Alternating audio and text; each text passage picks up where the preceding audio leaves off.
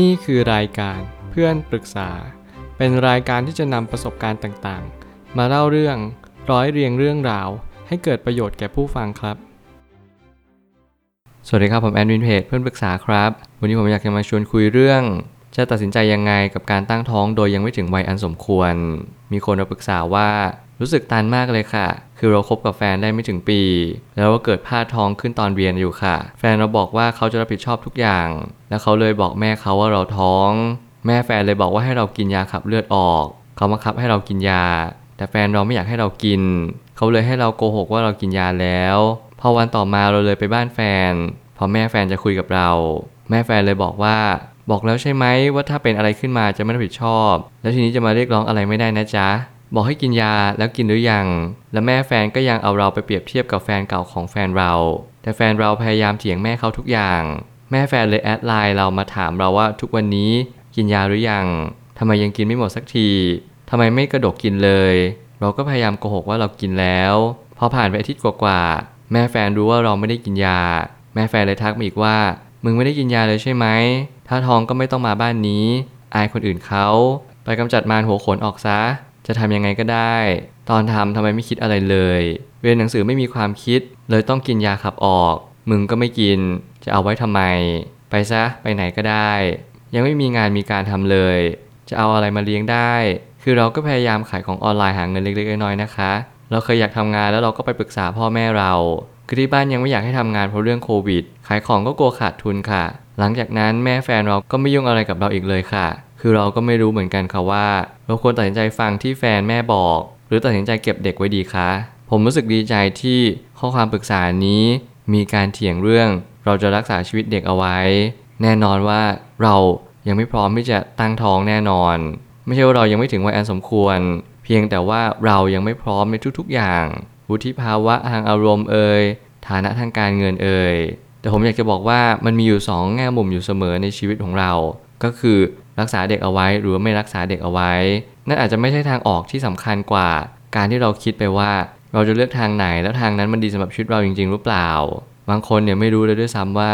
การฆ่าเด็กคนหนึ่งเนี่ยมันมีบาปแค่ไหน แน่นอนว่าโอเค มีหลายคนอาจจะเถียงว่า การที่เด็กเกิดมาเนี่ยในสภาพแวดล้อมที่ไม่ดีมันทำให้เด็กคนนั้นขาดศักยภาพต่างๆ นานาไป แต่แน่นอนว่าชีวิตเราก็คือการเดินทาง ถ้าเกิดสมมติเราไปตัดสินเด็กคนหนึ่งที่เขาเกิดมาท่ามกลาง ปัญหาต่างๆ นานา แล้วก็ไปชี้ชัดเลยว่าโอ้โห ยังไงก็แย่แน่นอนร้อยเปอร์เซ็นต์ผมคิดว่ามันไม่ใช่ฐานะที่เราพึงจะทำได้เลย สิ่งหนึ่งที่ผมอยากจะบอกก็คือ เมื่อไหร่ก็ตามที่เราทำอะไรพลาด เราจงเรียนรู้กับมัน แน่นอนครั้งนี้ ผมไม่แน่ใจว่าระหว่างทางที่ตั้งท้องเนี่ยอาจจะมีอุบัติเหตุ หรืออาจจะมีโอกาสแท้งได้ นี่คือโอกาสที่ใครหลายคนอาจจะบอกว่าโชคดี แต่ผมบอกเลยว่าการที่เราตั้งครรภ์โดยที่เราไม่ตั้งใจเนี่ยมันคือการที่เราทำผิดพลาด อย่างมหาศาล นี่คือสิ่งที่เราทุกคนต้องคิดคำนึงอย่างยิ่งว่า เด็กคนหนึ่งที่เขาเกิดมา เขาต้องการความรัก เขาต้องการการเอาอกเอาใจ การเอาใจใส่ซึ่งกันและกันเนี่ยมันเป็นสิ่งที่สำคัญมากสำหรับเด็กถ้าเกิดสมมติเราไม่มีความพร้อมเลยเนี่ยไม่ใช่แค่พร้อมเรื่องเงินอย่างเดียว เรื่องภาวะจิตใจสิ่งเหล่านี้มันอาจจะมีผลกระทบมากกว่า ในสิ่งที่เราคิดก็ได้ ผมไม่ตั้งคำถามขึ้นมาว่าแน่นอนว่าเรื่องนี้ไม่ใช่เรื่องง่ายดายนักที่เราจะตัดสินใจ แต่ถ้าหากเราเป็นคนมีศีลมีธรรม เราจะต้องตัดสินใจในสิ่งที่ถูกต้องมากกว่าถูกใจอยู่แล้ว แน่นอนว่าชีวิตหลังจากนี้ถ้าเกิดสมมติเราเลือกสิ่งที่ถูกต้อง ชีวิตเราจะเปลี่ยนแปลง คุณอาจจะต้องออกจากโรงเรียนเพื่อมาเลี้ยงลูก โอเค แฟนคุณก็ต้องตั้งใจเรียน อาจจะเริ่มหางานทำมากขึ้น สิ่งเหล่านี้คือการเปลี่ยนแปลงอย่างรวดเร็ว ซึ่งแน่นอนถ้าเกิดสมมติเราตั้งใจจริง ๆ ผมก็ยังเชื่อว่าเราสามารถทำได้ เพียงแต่ว่ามันต้องใช้ความอดทนและความพยายามอย่างยิ่ง ยุคสมัยนี้ไม่เอื้ออำนวยให้ทุกสิ่งทุกอย่างเปลี่ยนแปลงอย่างรวดเร็ว นั่นหมายความว่าเวลาเราทำอะไรสักอย่างหนึ่ง ผมเห็นว่าคนส่วนใหญ่ก็จะทำธุรกิจคล้ายๆกัน ไม่ว่าเป็นขายของเปิดร้านอาหารทำคาเฟ่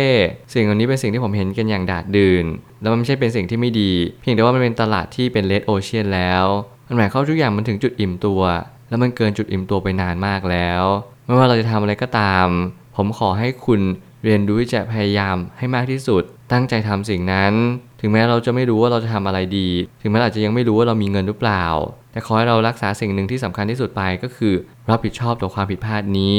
นี่คือหน้าที่เราทุกๆ คน ถ้าถามความเห็นส่วนตัวคิดว่า เราควรที่จะต้องเลือกเลี้ยงเด็กคนนี้ไว้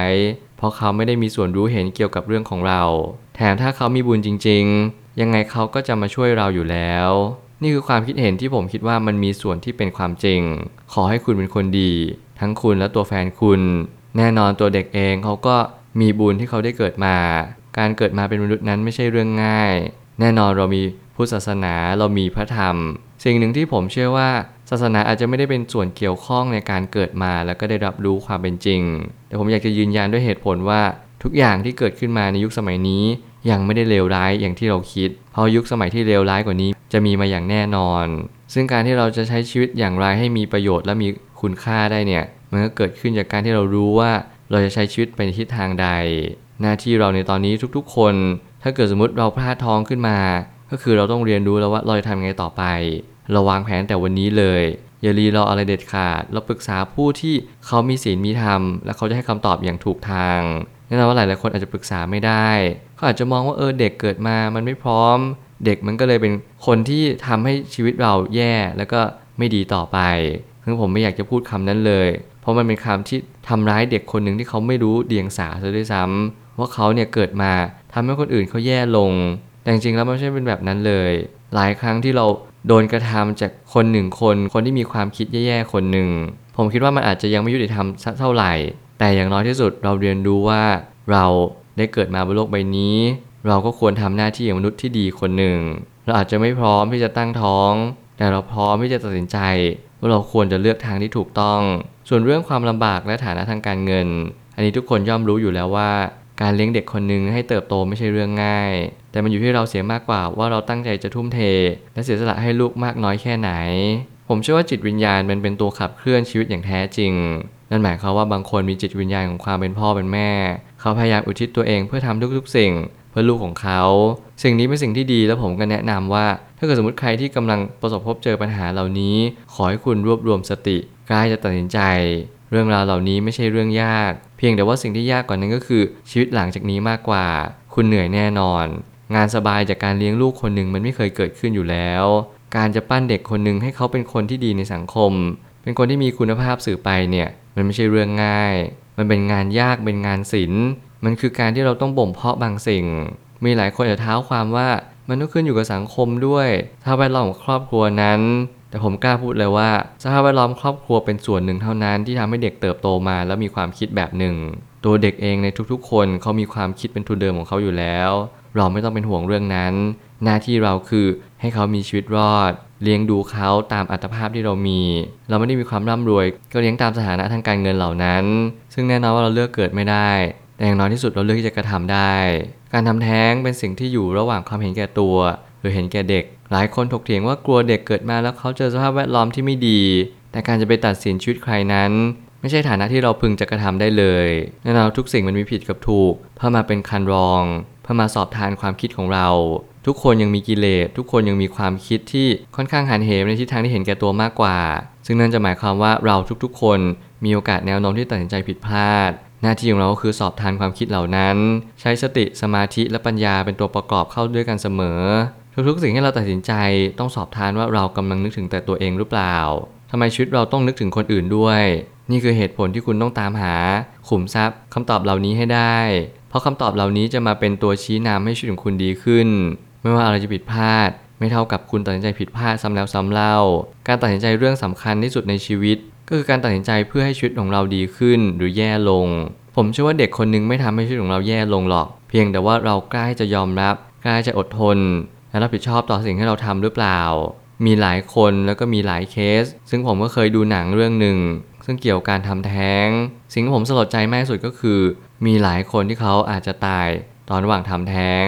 และแน่นอนเด็กที่เกิดระหว่างความไม่พร้อมของพ่อและแม่เนี่ย มันส่งผลทำให้เด็กคนหนึ่งเขาเสียชีวิตณขณะนั้น ผมคิดว่านั่นคือภาพที่ไม่น่ายินดีสักเท่าไหร่ แต่แน่นอนทุกคนเคยเกือบพลาดมาทั้งนั้น เราทุกๆคนต้องการที่จะมีเพศสัมพันธ์ในวัยเรียน เราทุกคนต้องการที่จะมีความสุขก่อนวัยอันควร แต่อย่างน้อยที่สุดเราอย่าลืมป้องกัน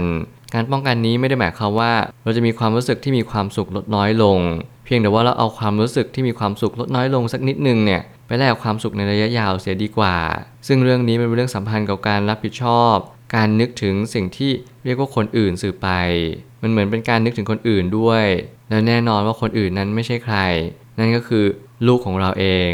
สุดท้ายนี้ทุกอย่างมันเกิดขึ้นอย่างที่ควรเกิดขึ้นไปแล้ว ไม่ควรไปพูดถึงเด็กว่าเป็นคนผิดในผลลัพธ์ครั้งนี้ ความยากไม่ใช่ความไม่พร้อมเพียงอย่างเดียว แต่เป็นเรื่องคนรอบข้างที่เขามักจะบีบบังคับ ให้เราทำสิ่งที่เขาอยากให้เราทำแน่นอนว่าคนเราสีทำไม่เท่ากัน บางคนไม่อยากรักษาเด็กไว้ บางคนอยากรักษาเด็ก ทุกคนมีเหตุผลของตัวเอง แต่เหตุผลนี้แหละมันทำมันจะนำมาซึ่งผลลัพธ์ที่แตกต่างกันอย่างสิ้นเชิง